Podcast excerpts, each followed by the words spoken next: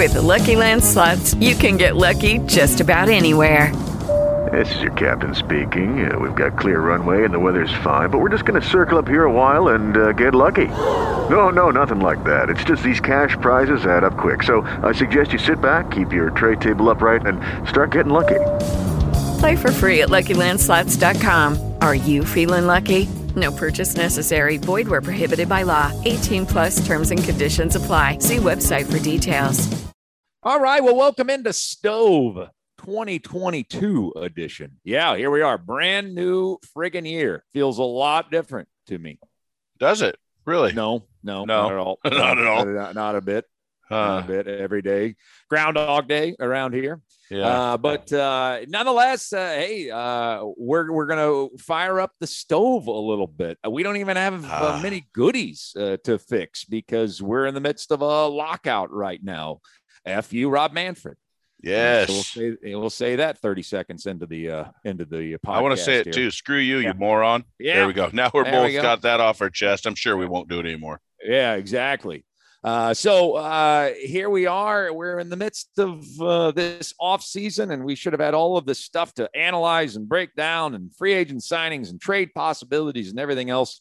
Uh, we got a little bit of that before the lockout occurred. We have Robbie Ray on the team. Uh, we have Adam Frazier on the team. Uh, but this Stove Offseason Mariner podcast uh, is going to be a little different this episode. I just didn't want to get too far away, Bucky, here in the offseason from not talking baseball. And frankly, there's just an appetite for it. There is a thirst for it right now. I know I get more texts this offseason. I mean, with the Seahawks kind of limping down the stretch here of a season that was unsuccessful for them, uh, people have switched to Mariners. They want Mariner talk, even though there's a lockout going on. And I'm sending out these emails like, I, there's nothing more I can tell you. I don't, we don't know anything. They're not saying anything. They're not even meeting. Uh, but people want some Mariners offseason news, some baseball offseason news. And so I'm going to satisfy it because that fires me up. Yeah. Well, it fires me up too. It's usually uh, what about uh, May, June is when we start hearing all the people on the text line like, when's the Seahawks season start? You know, and now this year is probably a month ago when you start hearing and getting the little text messages saying, ah, I can't wait for Mariners season. And then boom, lockout. And so, yeah, we haven't got to talk about it much. And yeah, there's some stuff to talk about. Not a lot of in depth or detailed stuff, but there's still some stuff there, right? Yeah. Yeah. Great timing, Rob Manfred. By the way, I don't know if I've said this. F you. Yeah, screw Yeah. you, moron. Yeah, yeah, Yeah. yeah. Uh, all right. Well, uh, here's the format for Stove. Uh, a little different this year. We've got uh, what's in the oven. That's our main entree, and then we got four burners of conversation that we will discuss. And I think it's uh, kind of silly to start with anything but the main course here. So let me open up the uh, oven on Stove, and let's talk about Kyle Seager, uh, who decided to retire. Uh, Kyle Seager has uh, stepped away from the game, and so uh, we knew that he wasn't going to return Bucky to the Mariners. Uh, just the relationship between he and Jerry Dipoto had soured to such a degree uh, that they were going to move on from him. Uh, but Kyle Seager and the Seager family decided, you know what, I've, I've played enough. I've made enough money. And maybe there was an element of, do I really want to go back in spring training and fight COVID for a third straight year when my heart's not really into it? Um, but he made the decision that uh, sitting there in North Carolina, getting through the holidays with his family around, that this is pretty cool. So he has decided to hang it up. Well, what level of surprise did you have when you heard the news that Kyle Seager was not only not going to sign with somebody else, but uh, was just going to step away from the game for good? Um, I was a little bit surprised, but then literally minutes afterwards, like I was like, ah, I guess I do kind of get it. You know, I mean, I there's a lot of things. You know, you mentioned the COVID. Do I want to do that again? Do I want to go try to find my way on another team? I mean, I'm sure from all by all accounts. I mean, I've met Kyle a few times, and and back in the day when Saunders and some of those guys were on the team that I knew when I was with the Mariners that they I knew them when they were in rook in in the minor leagues and A ball when I was doing my rehab assignment. They introduced me to him, and he seemed like a cool guy. Now, never got to be in the clubhouse with him, but I hear that's kind of his spot. You know, I mean, he's kind of Yeah. likes razzing guys.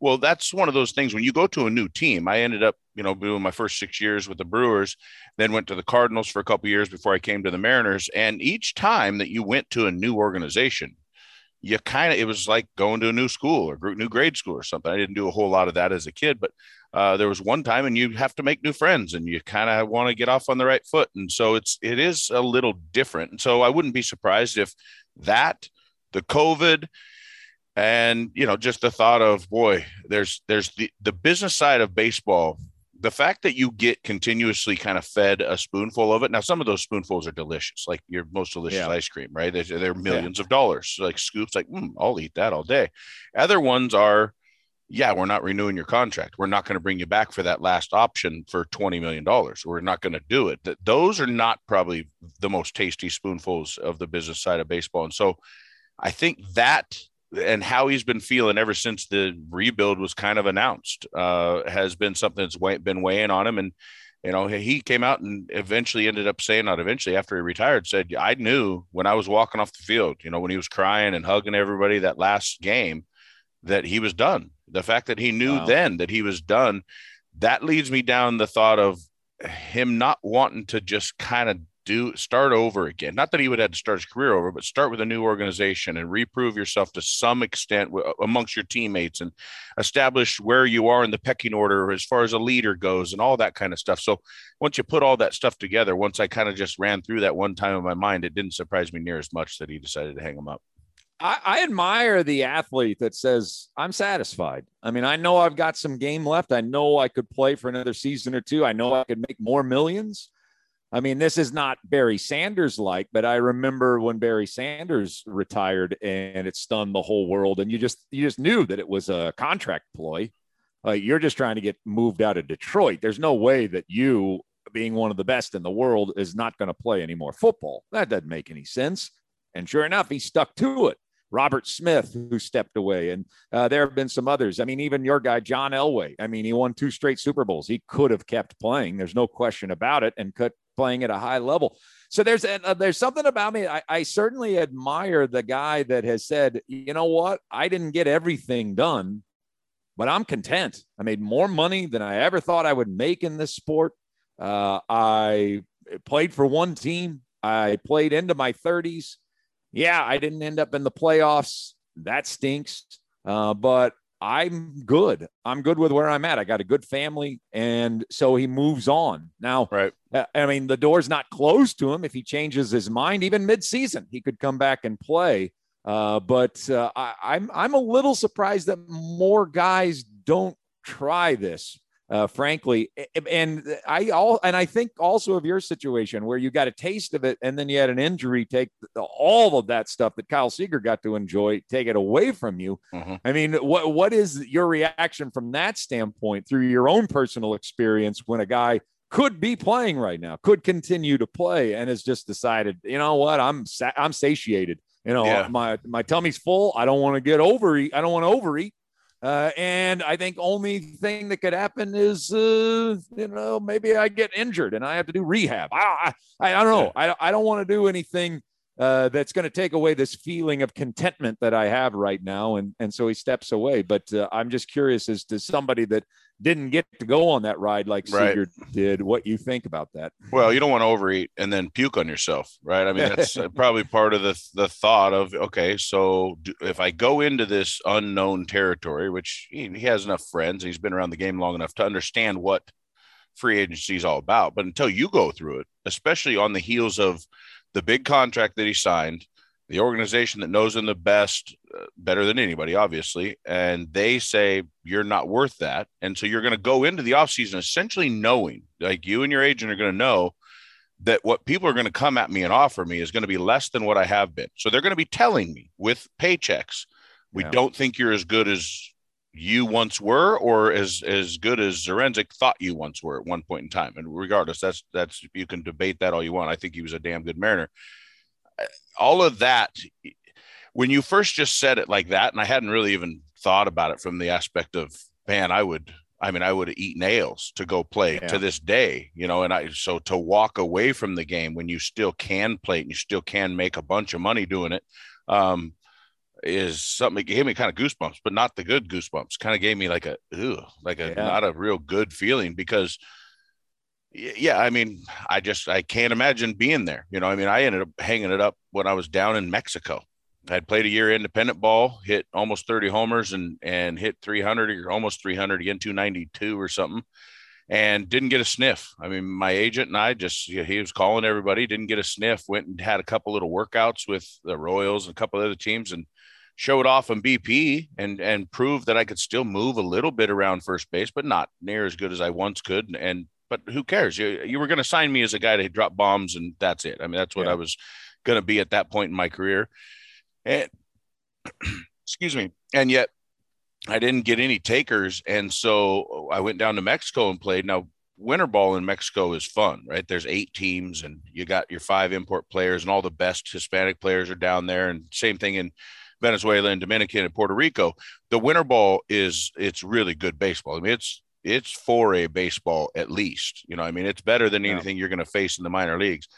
And yet in the summer down in Mexico it was god awful. There's 55 guys in the dugout every day. I mean, literally, you just uh. overflowing out onto the field. You're just sitting in front of the dugout on the ground. Um, just mm. that's the only place you could sit. And and it just was bad baseball. And so when I hung it up, it was more of a wow, how far I've fallen, right? Just a year and a half ago, I was in the big leagues and I thought that, you know, my career was just getting off to a good start. And here we go. And boom, injuries. Well, the, the injury just basically they decided to do surgery. That doesn't go well. Another surgery, independent ball making peanuts and and getting no sniffs. And and next thing you know, I'm like, this is not it's the writing was on the wall. I could see it. I was nobody was going to take a chance on me with my knee injury. And so um it kind of sucked to walk away, but it wasn't, I wasn't walking away from an opportunity that was in hand. It wasn't like yeah. I was giving anything up. It was like the game had, had told me I was, we're done with you.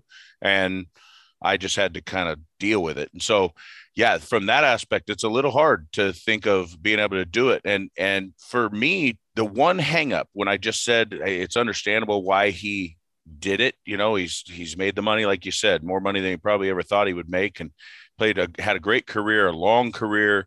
Um, made a name for himself in the city. He's going to be a guy that's going to go down in Mariner history as one of the one of the better Mariners, and and yet he's got a brother that's got yeah. World Series rings, and and so to me, there's a part of me where I would have thought there would have been something in him saying, "I got to give it one shot with somebody else, right? Just somebody that'll bring me in at half of what I usually make. Maybe I'm only going to make eight million or ten million dollars this, this year."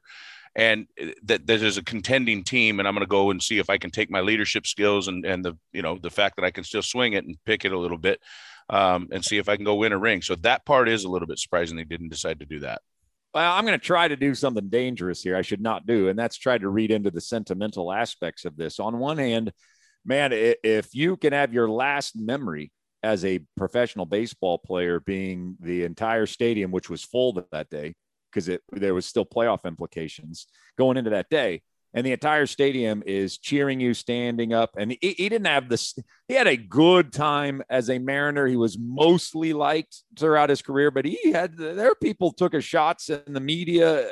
I did certainly at times. And and kevin mather called him overpaid uh, publicly. And and so uh, and he had fans you know calling the talk shows and and saying you know seager's killing us over there. He's not living up to that contract so uh, it wasn't the smoothest ride throughout his career, but he got to the end and he got to feel that love and he got to feel that appreciation. And then his teammates and them bawling on his behalf.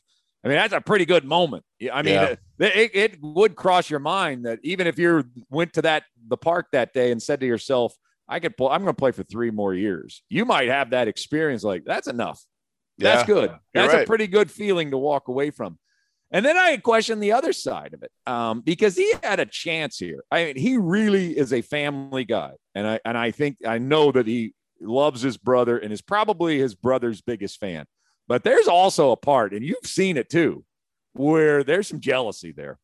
You know that that I mean, I I had one time where uh, he got angry with me in spring training because I brought up Corey during an interview and then he started uh, bad mouthing me before I got outside of earshot. That how dare I ask about Corey Seager? Hmm. Well, he's the talk of baseball, dude. I mean, I'm, uh, I'm, I didn't know that you had any hangups here. I didn't know you had any little brother envy, but yeah, I mean, the, he had an opportunity. They were both free agents in the same year. He had an opportunity to possibly play with him. Mm-hmm. I think the Yankees would have signed him. I think Kyle Seager would be perfect for Yankee Stadium. He Mhm. pulls everything. Right. They got that friendly right field line. They need a third baseman. Um, uh, th- there were opportunities out there, and I don't know. I don't know if he saw. Well, good night, nurse. Really, uh, my little brother signs a three hundred and twenty-five million dollar contract, and all I can get offered is one year, five million. Yeah. Screw this. Yeah. I'm to go to the. I'm to go coach little league. Yeah. Yeah, I mean, again, all of this is really dangerous to speculate about, and I probably shouldn't do it.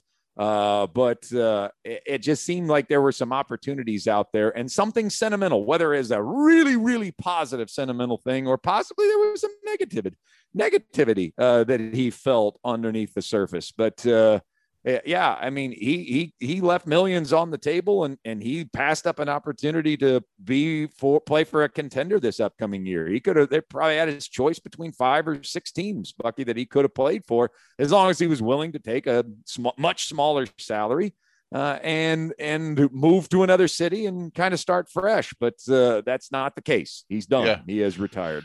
Yeah, well, I think that you probably, and I hear what you're saying about how it's dangerous to go down that path, but it is what it is. It's not like you're, you're some novice that hasn't been following baseball, and ha, you don't. It's not like you don't know a lot of people that have kind of walked this the, these routes, right, and kind of went down these paths, and and you hear enough, and you know for a fact that they either feel this way or they feel this way about that part, and then this one or that one. With him, I think there's the, do I want to do I want to move to a new city when I have kids that are okay? Do I want to uproot them and have them come with me, or do I just want to go have a season by myself where they come visit from time to time? That's a negative, I would think. And then on the flip side of that, if I decide not to play, then I'm with my kids no matter what, whether I want to coach the little league or I want to just just take them to school every morning or do whatever it is that that you want to do. I think that I don't think you're out of bounds one bit by looking at all of the potential sentimental out outcomes of this whole thing. I mean, the the idea of okay, yeah, I could play with my brother. That would be a positive, right? And Yeah, then on the flip side of it, Rangers aren't going to sign him to a two-year, fifteen million dollar deal to play Right. third base. They Right. need, need all the talent they can get. exactly. And it, it, but on the flip side of that, so there's that the positive side of God. It'd be cool to play with my brother, right? Just have a season in the big leagues with my brother, right? They, you know that at some point they'd have them back to back, and you could do the whole Griffey, Griffey Senior. You could do the whole back to back homers at some point. All of that is a positive. On the flip side of it, 100% your your your brother signs some 300 million dollar contract and you sign one for 5 that's not a good that's not a good feeling. Yeah. even though it's not about the money to him anymore he didn't he didn't decide not to play because i am it's not worth playing the game for only 5 million dollars versus 20 million. It wasn't that. Well my services are worth way more than what i was going to make. That isn't it. It just there's obviously all these factors you're kind of touching on all of them and then he weighs them and at this point in time he decides, nope, I'm done. And that's that. Now we'll see. He's going to get the Yeah. itch. Every single baseball player on the planet that's ever played beyond Little League, uh, when the first season comes around, that you don't start getting ready for spring training if you're a pro, or you just aren't getting ready for tryouts if it's in high school. You just, it, there's something missing. You, it's something like something isn't clicking quite the same. And you, this, it, that feeling comes around. Everybody goes through it. I don't care if you're an Edgar Martinez that rides off into the sunset and ends up in Cooperstown, or you're somebody like me that just barely, you know, got my a cup of coffee and then boom, it's all gone. You're gonna have that feeling of, oh man, I missed that, and I want to do that again. Now, whether or not that tug is pull that that pull is tugging at him enough to to ever make him change his mind, we won't know until that time comes. Yeah, I, I man, if I am, I'm like, all right, look here, little brother. I, I realize you were taller than me and stronger than me and faster than me and more handsome than me, quite frankly. uh, and uh, so, look, you got your money. Uh, I've made mine, not as much as you, but I did make a pretty good chunk playing this game. So, yeah, I want to play for one more year. I want to play third base right next to you. I want to give you crap every day on the left side of the infield. Uh, I'm going to be your biggest supporter and your biggest uh, tormentor, uh, all in the same season. Uh, I'm going to live at your house because I'm not going to play for much longer. So I'm not going to rent anything. So I'm going to live at your house. You're going to put me up in the guest house. You're going to drive me to work every day. Uh, you know, your personal chef is going to make me food. Uh, and for one year, this is going to be the most memorable Yes. year the Seagers have ever had together. And uh, oh, by the way, uh, maybe we can win a few baseball games, even though the Texas Rangers won't sniff the playoffs probably for another five years. Good choice, Corey. yeah, think uh, I think that'd be awesome. And I, yeah, to be honest, I mean, I again, you're you you know you're talking to a guy who didn't feel fulfilled at the end of my sure. at the end of my career, and so to me, yeah, you give me that opportunity. It's all positive to me. I get to play more. One, okay, sign me up. I, I'd go play for anybody. I'd, I'd go play with the Texas Rangers. I don't care. Um, and then if I got to do it and torment my brother on the left side of the infield, that whole thing, all of that stuff that you just said, I would sign up for it in a second. He just, he obviously, I mean, uh, he's got a bad taste in his mouth right now and has yeah. for a few years here. And it's unfortunate because you didn't necessarily we knew it was there when we were down at spring training the year after what and they shipped Nelson Cruz off, right? And it just kind of they say, Hey, we're done. They Felix, he didn't like the way they treated Felix on his going away, uh, you know, season just this year. They didn't he didn't like that they didn't make enough moves at the trade deadline and kind of commit to this team and say, Hey, maybe we got to bump this thing up a notch and go all in now instead of wait for the offseason. All of that stuff has left a bad taste in his mouth. And he apparently came to the decision like I'm done. And now whether or not he's doing it too soon, only he is going to yeah. know that what what he's feeling inside. And and you know he's going to have. I can guarantee he's going to have moments of doubt.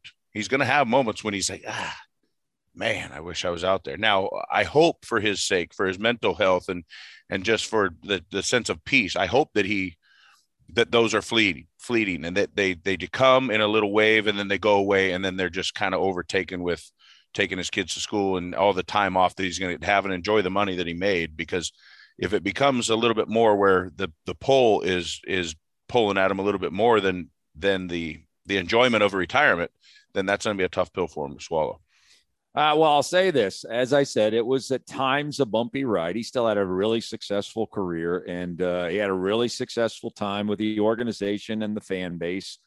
Uh, and and so if this this is the end, obviously, I'll, I'll say this: I enjoyed him more this year than at any time I've covered this team. Uh, I, he really finished on a positive note uh, with me, and I had a couple years in there where I was really frustrated with him. I thought his defense was starting to lag a little bit. Uh, he was hell bent on pulling everything, and and uh, he was not uh, as clutch as a run producer as he was this past year. He had a really good year uh, knocking in runs this year.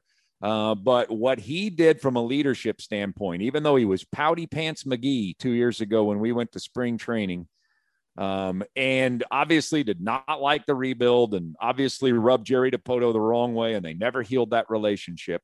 Uh, what he did as a leader and the way that the, all you got to do is look in the faces of those who t- he touched on that team at the end of the year. And when JP Crawford can't talk without crying, and Ty France won't even talk because he knows he can't talk without crying. Uh, and Mitch Haniger said the wonderful things that he said. Um, he really, if this, this, I mean, this is the end. I don't even have to say if. This is certainly the end as a Mariner. I think it is his end as a Major League Baseball player. Uh, and so, uh, God bless him. He ended, I think, on a truly, truly positive note.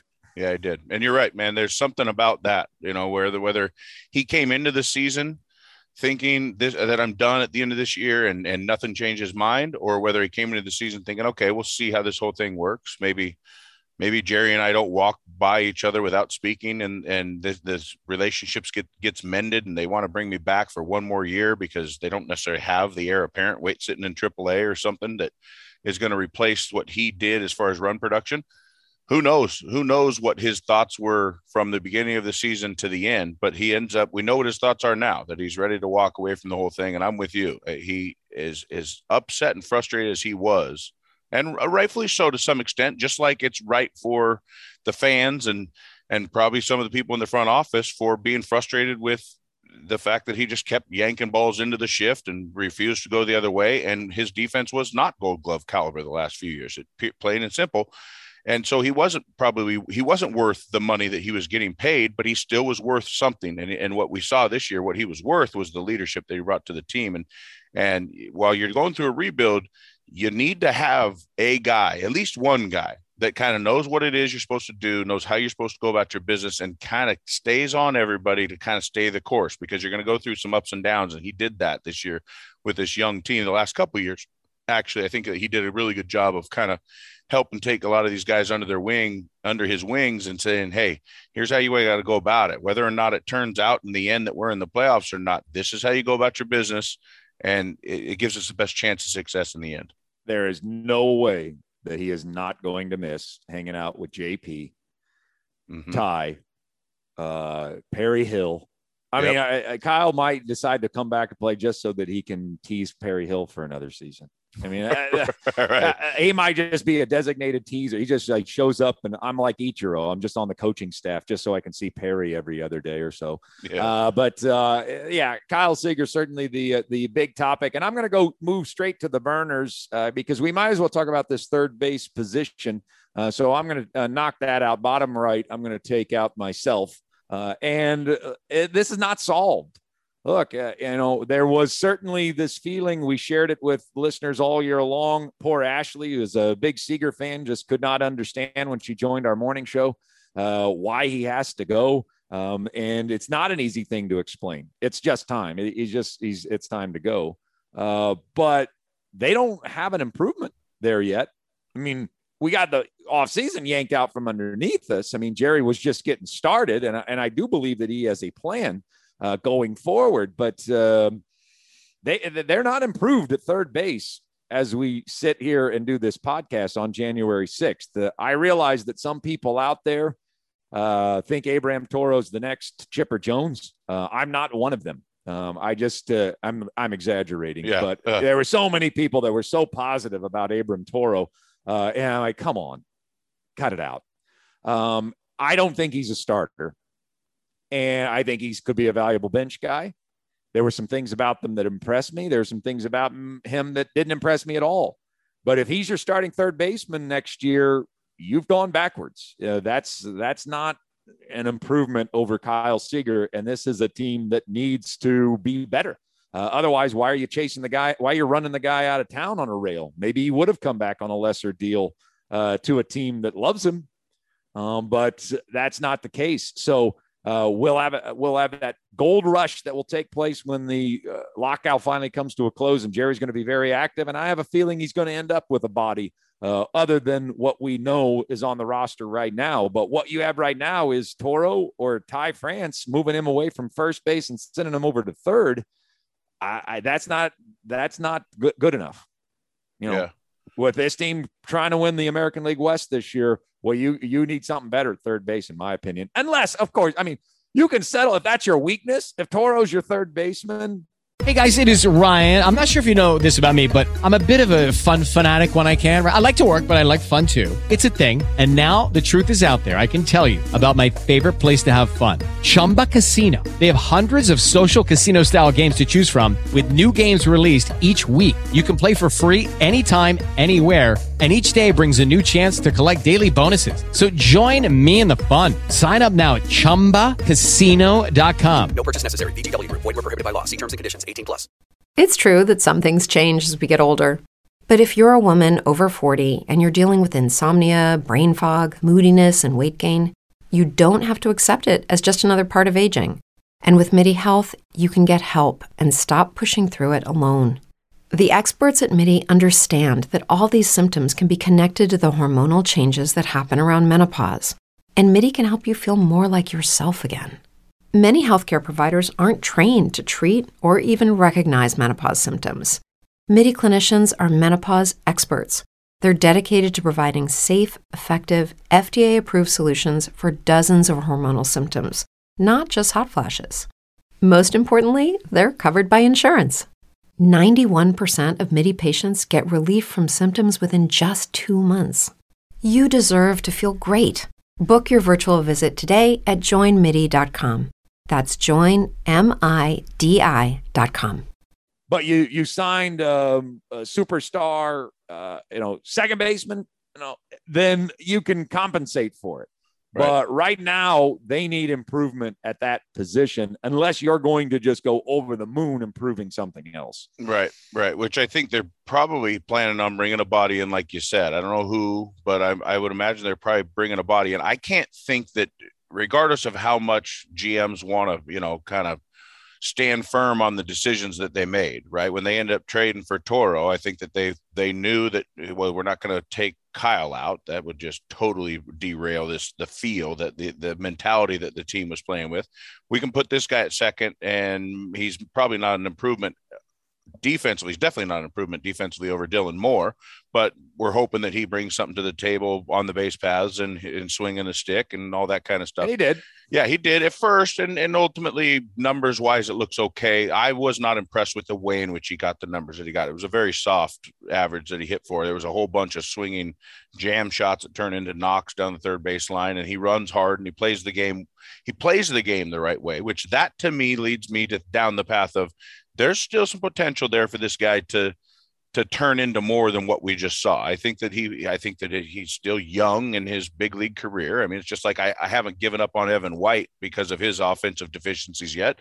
But at the same time, my impression at this point is you're not a very good hitter. And Toro, I'm kind of the same type of thing. It's maybe not the swing and miss strikeout thing that Evan White is, but I'm not impressed with what he brings to the table when he walks up to the plate uh, based on what I saw last year. Hot start, and then it basically just kind of cooled off. And when he did get knocks, they were punching Judy little jam shots from t- more often than not. So I'm with you. I think that they got to do something now. If they move Ty France, which is an, uh, a, a thing that you know they're gonna Evan White hopefully can come back from the hip surgery. And hopefully he, I know that he was having some issues with the the whole analytics, kind of wanting to get away from that that some of that stuff being rammed down his throat and just go back to what he what he did growing up and how he learned how to hit. If he comes back and figures how to hit with his gold glove at first base and Ty France figures out how to play defense, if he can pick up third base, improve at third base the way that he improved this year at first Yeah. base, I don't, I think you, you did get better. Ty France offensively. And if he could, if he, he would have some serious improvement to do over what I saw his couple times of playing third base the year before.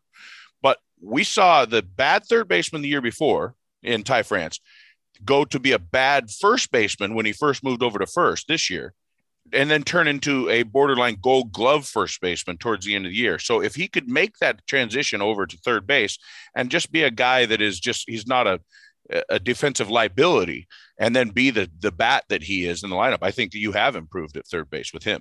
Yeah, yeah. Let me clarify. Uh, he's a better offensive player than Kyle Seager.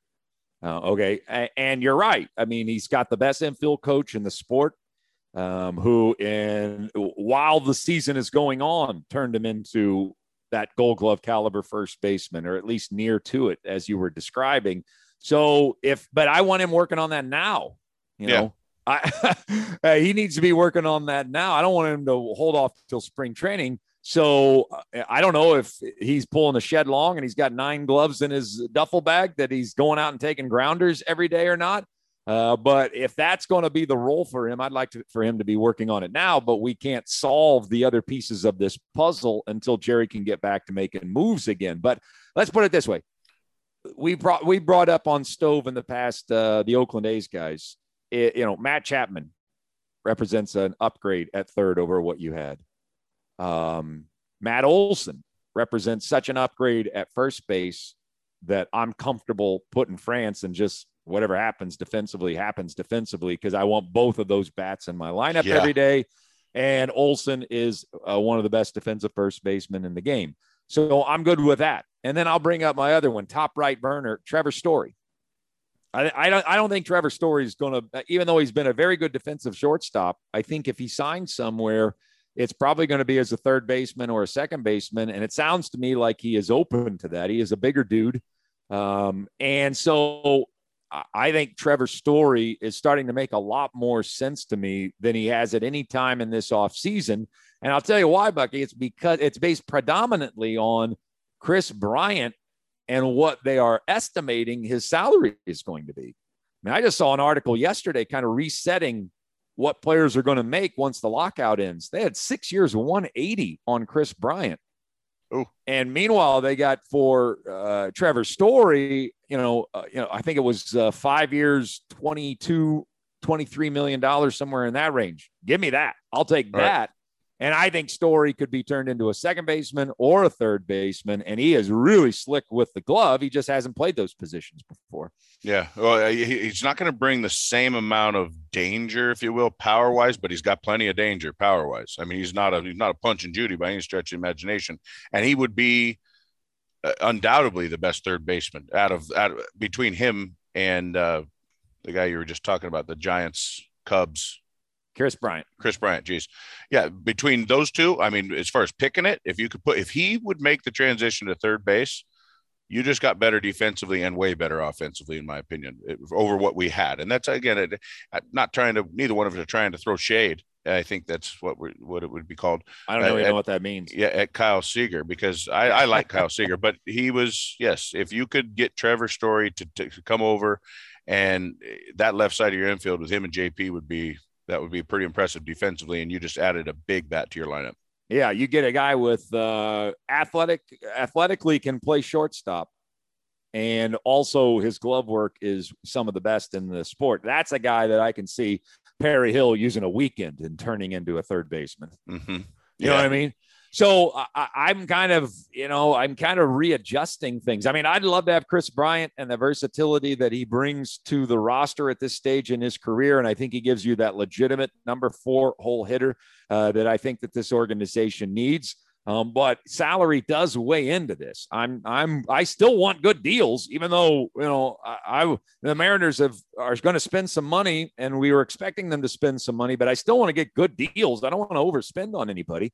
So if that if that's anywhere close to being accurate, I mean, I, I think those are very comparable value players, Story and Bryant. And if you're telling me there's a $60 million overall discrepancy between the two, that's easy. That's an easy tiebreaker for me. Sign Story, and I guarantee you he can turn into an excellent defensive shortstop, third base. Well, he's already shortstop, defensive second baseman or third baseman, and I'll hit him fourth.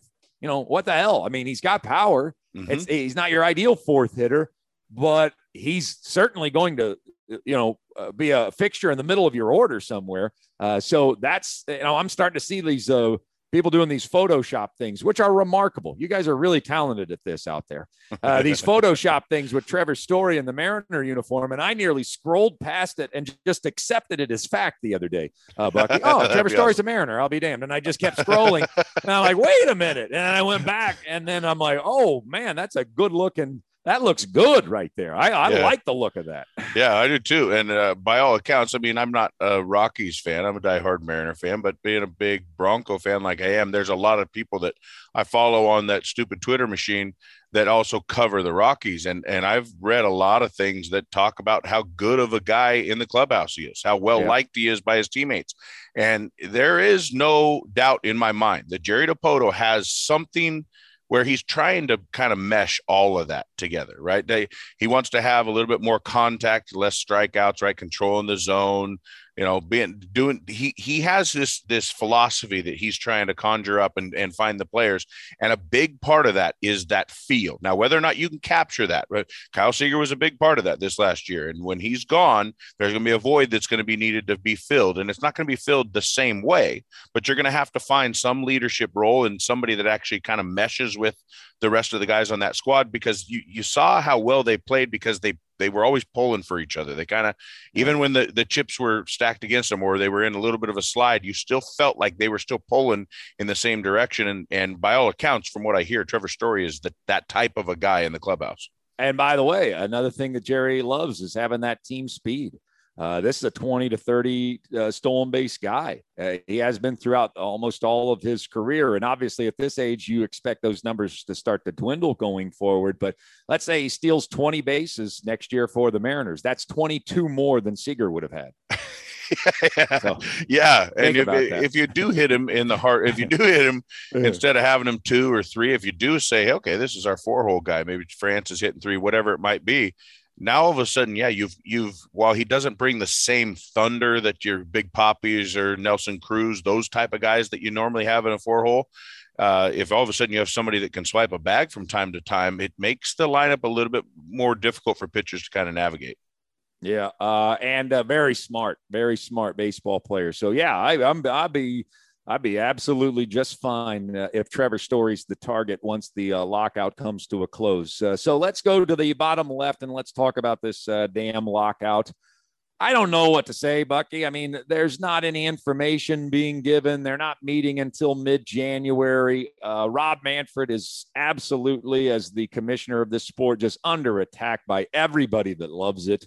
Um, I, I mean, it, all we want you to do is is figure it out and to me it just makes a lot more sense that you've got a better chance of doing that and creating some progress if you meet earlier than later but I mean, are you really fooling anybody with this contract negotiation? Of, I mean, we get what you're doing. Well, let's wait till the very end, and we'll put the screws to them. We'll really put the pressure on them. But when both sides are doing that, nobody has an advantage. Now right. all you're doing is risking at the midnight hour, really pissing each other off and not meeting again until April when the right. season is supposed to start. Why not meet now? Get that meeting out of the way where you hate each other and you're throwing things at each other. And maybe Rob Manfred gets, you know, a suplex done to him by oh, Tony Clark. Awesome. Yeah, maybe an elbow into his throat. Uh, you know, something like that. Get that meeting out of the way so that then you can reconvene uh, uh, uh, beginning of February, and we can fix this damn thing. I can't explain it to people. I've never been able to understand it. This is just apparently how things have to be negotiated when it comes to professional sports leagues. They have to wait till the midnight hour to put the screws to the other uh, side of things, and uh, I, I'm not. I'm not hearing any progress one way or the other. And so the only thing I would say, Bucky, is uh, I have a source who talked to a major owner in Major League Baseball, and that owner said, "Don't worry about anything. We both sides know that it would be suicide, basically, uh, of our sport if we don't start on time or at least very close to on time. So don't worry, it's not going to be some extended lockout because that would be just career suicide for all of us. So." I don't know if that makes people feel better or worse. I don't know, but uh, hopefully, you know, there the the logic is going to prevail. It's just taken a long time for anybody to sit down at the seat with that in mind. Yeah, well, I I, I don't think any of us as baseball fans just feel real comfortable about logic and common sense and whatnot when it's Manfred that is the face or the head of of one side of these no, negotiations because while I do believe whoever your source is that that yeah, hopefully there's a lot of people on the ownership side and on the player side where they're like, hey, we, we really want to fix this. We really want this change. We really need this in our favor, and we'll give that whatever. Right? There is some cooler heads that are inside there now. Whether or not those cooler heads are going to prevail sooner than later, we'll see. But the fact that one guy that is heading up the ownership side of this thing is Rob Manfred, who hates the game of baseball and is totally does. inept at at doing his job. To me, I read something the other day, and I don't know how true it was. I think it was on the stupid Twitter machine that was basically it kind of was laying out what Rob Manfred is, right? That there's a plaintiff lawyer, and essentially this guy was saying um, that he promised the owners that I will break the union. With LuckyLand Slots, you can get lucky just about anywhere. Dearly beloved, we are gathered here today to. Has anyone seen the bride and groom? Sorry, sorry, we're here. We were getting lucky in the limo, and we lost track of time. No, Lucky Land Casino with cash prizes that add up quicker than a guest registry. In that case, I pronounce you lucky. Play for free at LuckyLandSlots.com. Daily bonuses are waiting. No purchase necessary. Void were prohibited by law. 18 plus. Terms and conditions apply. See website for details. Say goodbye to your credit card rewards. Greedy corporate mega stores, led by Walmart and Target, are pushing for a law in Congress to take away your hard-earned cash back and travel points to line their pockets. The Durbin Marshall credit card bill would enact harmful credit card routing mandates that would end credit card rewards as we know it. If you love your credit card rewards, tell your lawmakers hands off my rewards. Tell them to oppose the Durbin Marshall credit card bill. Hmm. okay i don't that's scary to me because that yep. union doesn't break it hasn't broken for a long time they will concede on certain things as long as you meet their their wants on other things if you think you're going to just absolutely break them crush them put them under enough pressure that they will break they won't and so then you get into the the hard heads just smashing against each other and nobody gives anywhere. That is something that's scary to me. And I'm with you. Stop dilly dallying around. I don't know why. Okay, we had the holidays, then meet right after the beginning of the new year. Meet now. We should be meeting now. I guess here it's going to happen in what a week or 10 days, something like that is when they're scheduled to kind of sit down at the table again. You know that one's not going to happen. They're not going to come out of there in agreement. They're going to go in there and still play hardball. They're going to be literally going, no, we are not giving in on this. And the other side's going to be like, well, we're not giving in on that. Okay, well then we're done. Meeting's over, right? And they're going to walk out, and then we're going to see how long they they do the the cold shoulder to one another, and before they actually give each other a text and say, hey, let's get back and and figure this thing out. I I I. I hope to God your source is right. That that the the majority of the people on both sides are understanding that you cannot take this to where it delays the season. You know, I mean, you don't. I don't even think you really can afford too terribly much delay in spring training. So you don't have a whole heck of a lot of time left to kind Yeah. of get this thing done, and you've been sitting on your thumbs, you know, wondering, you know, just waiting for like, oh, well, we did this little preemptive lockout. That'll let them know. You didn't let the players know anything. The players have a couple things that they definitely want changed. They want you to stop screwing around service time. They want to they want you to stop making it to where you have to play for six years before you actually start making real good money. They probably want to change increase the the major league minimum because it's the lowest major league minimum out there out of the big sports. So now all of a sudden you don't have to because I mean me for example I got there and it was nice to make four hundred thousand dollars for the well two hundred thousand because I was only there for half a year right. It was nice to make that money. It was more than I way better than what I was making in the minor leagues, but it's nothing. I wasn't even close to getting to where I was going to make any paycheck that was going to set me for life. And that's Yeah. when you chase the dream and you set the rest of your life aside. You know, a guy like me, I'm all of a sudden almost 30 years old, and the game says, I'm done with you. And all my other friends were well into their careers, they were established. And I'm like, well, now what am I going to do? So you make that sacrifice saying, I'm going to take the chance of hopefully making millions and millions of dollars. But if it doesn't work out, like it doesn't work out for most guys, I'm going to be sitting there just kind of like, well, okay, here we go. Buckle them up. I have no idea what the rest of my future holds. So there's a few things that the the players are just not going to they're not going to bend on. And I don't necessarily agree with that altogether. There's certain things I'm sure if we find out the sticking points, I'm sure that I, there's a couple things I'd be like, come on, guys. That's not something to delay the season over.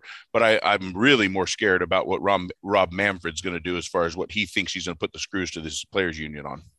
And by the way, all three of those points that you brought up, I think are con- entirely reasonable. I think they are entirely reasonable. But then again, on the flip side, I don't want to hear baseball players moan uh, that collusion because the owners have wised up to we're not going to pay you these ridiculous sums of money after age 35 when you don't contribute. Right. You know, so I mean, that's the give and take. To me, that's the ebb and flow. That's what gets it solved. That's the logical step that needs to be taken. So all three of those points, eh, the I think the baseball players should get that. The only thing that worries me, and I said this this morning on our radio show, I think that Tony Clark and the players are completely out of touch. I don't, I don't think, I think that they are all under the impression that every single owner sits on trillions of dollars and they're entitled to every single cent because they're the star attraction, you know, and, and, then the owners on the flip side, I think uh, they are led by a guy who's inept. So, how does the illogical and the inept meet and reach a conclusion? Um, that's what scares me. And not one part of this is being thought about for the benefit of the game and of the fan.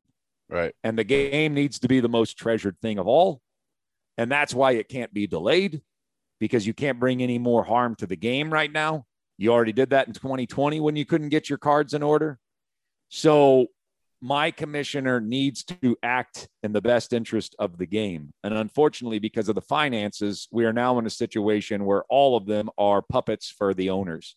And so when you have this, these are the two representatives. How on earth are they going to negotiate a fair deal in a short order of time?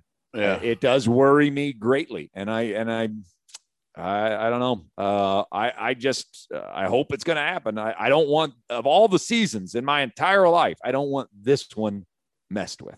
Right. No, not after we've been, you know, just for the four years you and I have been doing this. It's been losing season after losing season, and you're like, when's this going to happen? And then we we got on board a few years ago, a couple years ago. You you kind of laid out the plan before Jerry Dipoto even announced his plan that this is what they should do, and then all of a sudden he went down that path. I'm sure it's because he was listening to our show. Yep. Um, for sure. But I, regardless of why, this offseason set up to be the biggest one of the biggest off seasons, if not the biggest off season in Mariners history. Definitely the one in the most recent in the last decade, the biggest off season where it's like, okay, you just set the table for a delicious meal. And then we just shut the stove off. The stove got shut off on us. And now we're like, okay, what the hell? And I, I'm with you, man. I got big fear because of the guys that are in charge. Now, the one thing that I, I just the optimistic point of view that I am, I have to think that majority of the players, while yes, they will be out of touch to some degree, they might want their cake and eat it too, and not want to give in on anything. Uh, and the owners probably same way. I, yeah, I want this, and I don't want to pay guys until they've you know been in the league for six years, and then I'll pay them. And then I also don't want to pay them beyond 35 either. Well, you can't have both of those either. You can't have it both ways. You can't have your cake and eat it too. I'm hoping that there's enough smart owners and I have to think there is that understand. Yeah, I am not the. I might be a billionaire, but I still am spending a whole bunch of money. And if I don't have baseball, or if I throw scab players out there because I let this lockout thing go turn into a strike, now all of a sudden I'm I'm losing big on an investment that I don't want to lose big on. And the players, same thing. So I have to think that the majority of guys, maybe not the guys heading this these this argument up on both sides, but I, I would have to hope that the guys majority of the owners and majority of the players that are going to be giving their input to these mouthpieces that head up their sides of this argument are going to be like, hey, we gotta we're going to have to give a little bit. I mean, you just you would have to be an absolute idiot. Now, I think Moron Madford is an idiot, but I I'm hoping that there's not that not all of the owners are idiots. Otherwise, we're going to wind up in a real big, bad, ugly situation. Yeah, fingers crossed. That's all I can say. I can't. Uh, I don't have any information to share. I don't have any. Uh, positivity or, or really like a, a, negativity to share from anything that I've heard. I mean, we're just all in the dark right now, and all you can do is just wish and hope uh, that it all gets solved. All right, uh, final thing, upper left, uh, January preparation, uh, Bucky, as a baseball player. Uh, walk us through it. You go into the off season you probably haven't been on the old treadmill in a while, uh, especially during COVID. Uh, yeah, got to the holidays, uh, and you know you you ate more. You got well Thanksgiving. You ate a lot at Thanksgiving, and then you ate even more. You, you know, you just you fudged out at yeah. Uh, Christmas. Fudged out. Mm. Yeah, and then you're like, well, I guess I could start now, but you know, I'm going to drink heavily uh, on December 31st. So, you know what? Uh, I'm going to go ahead and circle January 2nd right now is the day I'm going to start getting back into shape. But we got a little caveat here, uh, Bucky. Uh, we don't know when the season's going to start. So, you're coming out of the holidays. It's January 6th. What should a Major League Baseball player be doing right now to get ready for spring training? They better all be better be acting like the season's starting on time. And until they, you know, until this first meeting, and if you know, who knows, they could come out of the first meeting and it goes so poorly that the owners basically say to them, or they say to themselves after eh, the negotiations go sour, you know what, this ain't happening. We're not, we're not showing up spring training on time. And then you would adjust your your time frame in which how you're trying to get your body in shape for the time that you need to be ready by. Um, but as of right now, considering we don't know either way, they better all be working out as if this thing's going to start on time. And so for me, what I ended up doing was I took a couple months off at the end of the season and went and saw buddies that, you know, I didn't get to see college buddies, high school buddies, and drank and partied and had a good time for a couple months. And then right before Thanksgiving, about two weeks before Thanksgiving is when I first started working out. Now it wasn't I wasn't hitting, I wasn't doing any of the baseball stuff. I was just starting to train my body, uh, basically stop abusing my body is what I was doing. stop the abuse. Uh, my my check uh, liver light was flashing at that point, and it was like I had to do some sort of tune up on my body to stop that thing from flashing, and and get myself kind of over that hurdle. You know, that first couple weeks of getting back into shape when your your body's really sore after every workout. So I would do that for a couple weeks before Thanksgiving, and then just crush all the turkey I could possibly eat on th- at Thanksgiving and you know have that four or five days off around the holiday And then right after Thanksgiving, kicked it into gear again for about a month until New Year's came. And again, taking a little four or five day break, yeah. we're party with my buddies again, check liver lights on again, and then come back after watching football January 1st, come back the second, and it's hit the ground and it's time to go. And it's go full blast. And I'm I'm talking workout, uh, cardio, yoga, and a small lifting session in the morning, go home, eat, take a little nap, come back, do yoga, lift hard again, and then hit in the evening. And it's it basically a full time job. I'm probably logging yeah. in somewhere eight to ten hours of training, whether it be you know physical like weight and strength training or hitting type training, hitting, running, that field and ground ball stuff like that. And it's so it's go time now. And I would be willing to bet that most of these guys, you're going to have some, you'll have some guys that are like, I don't know what's happening. Maybe the season's not going to start on time, so they're still sitting on their ass. But I'd be willing to bet 95% of the guys are out there figuring, all right, as of right now, I think the season's going to start on time, or that's what I'm going to presume is going to happen. So I'm going to get after it, start getting after my body and getting my body in shape, ready for spring training. All right. Well, I'm going to have one more big martini night on Friday, and then Saturday, I'm buckling. That's down. it. Okay, yeah. buckling down, getting ready for spring training. Okay, yeah, I'm uh, on.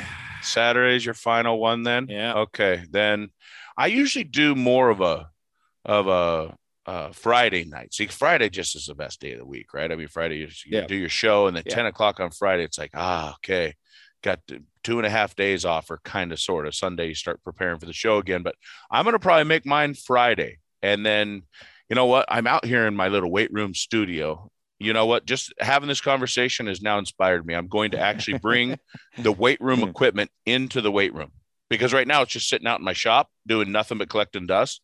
This weekend Friday, I'm going to do that. Bring it all in here. Friday, I'm going to have my one last hoorah, just like uh, back in the day, and then it's go time. Get ready for yeah. spring training. I'm thinking jazzercise this year. That's oh really my focus is going to be on yeah. unitards and leg warmers. The whole the whole thing. I did say jazzercise. yeah, you're right. Yeah, I mean, so the aerobic step. Do you use just one lift or do you go two lifts? Probably start with one. Uh, well, I'll do three if I can. Oh, yeah. Wow. You might be, hey, don't go too hard because then you'll be sore and you won't be able to work out the next day. You got to ease no. into it, Charles. Ease into it. I, I can't. Those two things don't go together jazzercise and ease into it. That's true. That's Richard just, Simmons never said, "Come on, let's ease yeah. into it." He you never gotta, said that. You got to blow your hair back on day number one. so yeah, so, so you we'll can't, get that done. Can't wipe the next day. You're so sore. Yeah, yeah exactly. Like, I need help. Uh, all right. Well, I, I don't know what to promise uh, you, the listener, in terms of our stove podcast. I'm going to tell you this on Monday, uh, Chuck and Buck are going to start a baseball series starting on Monday. So, on our radio show, at least once per day, uh, we're going to provide analysis player by player of the Mariners.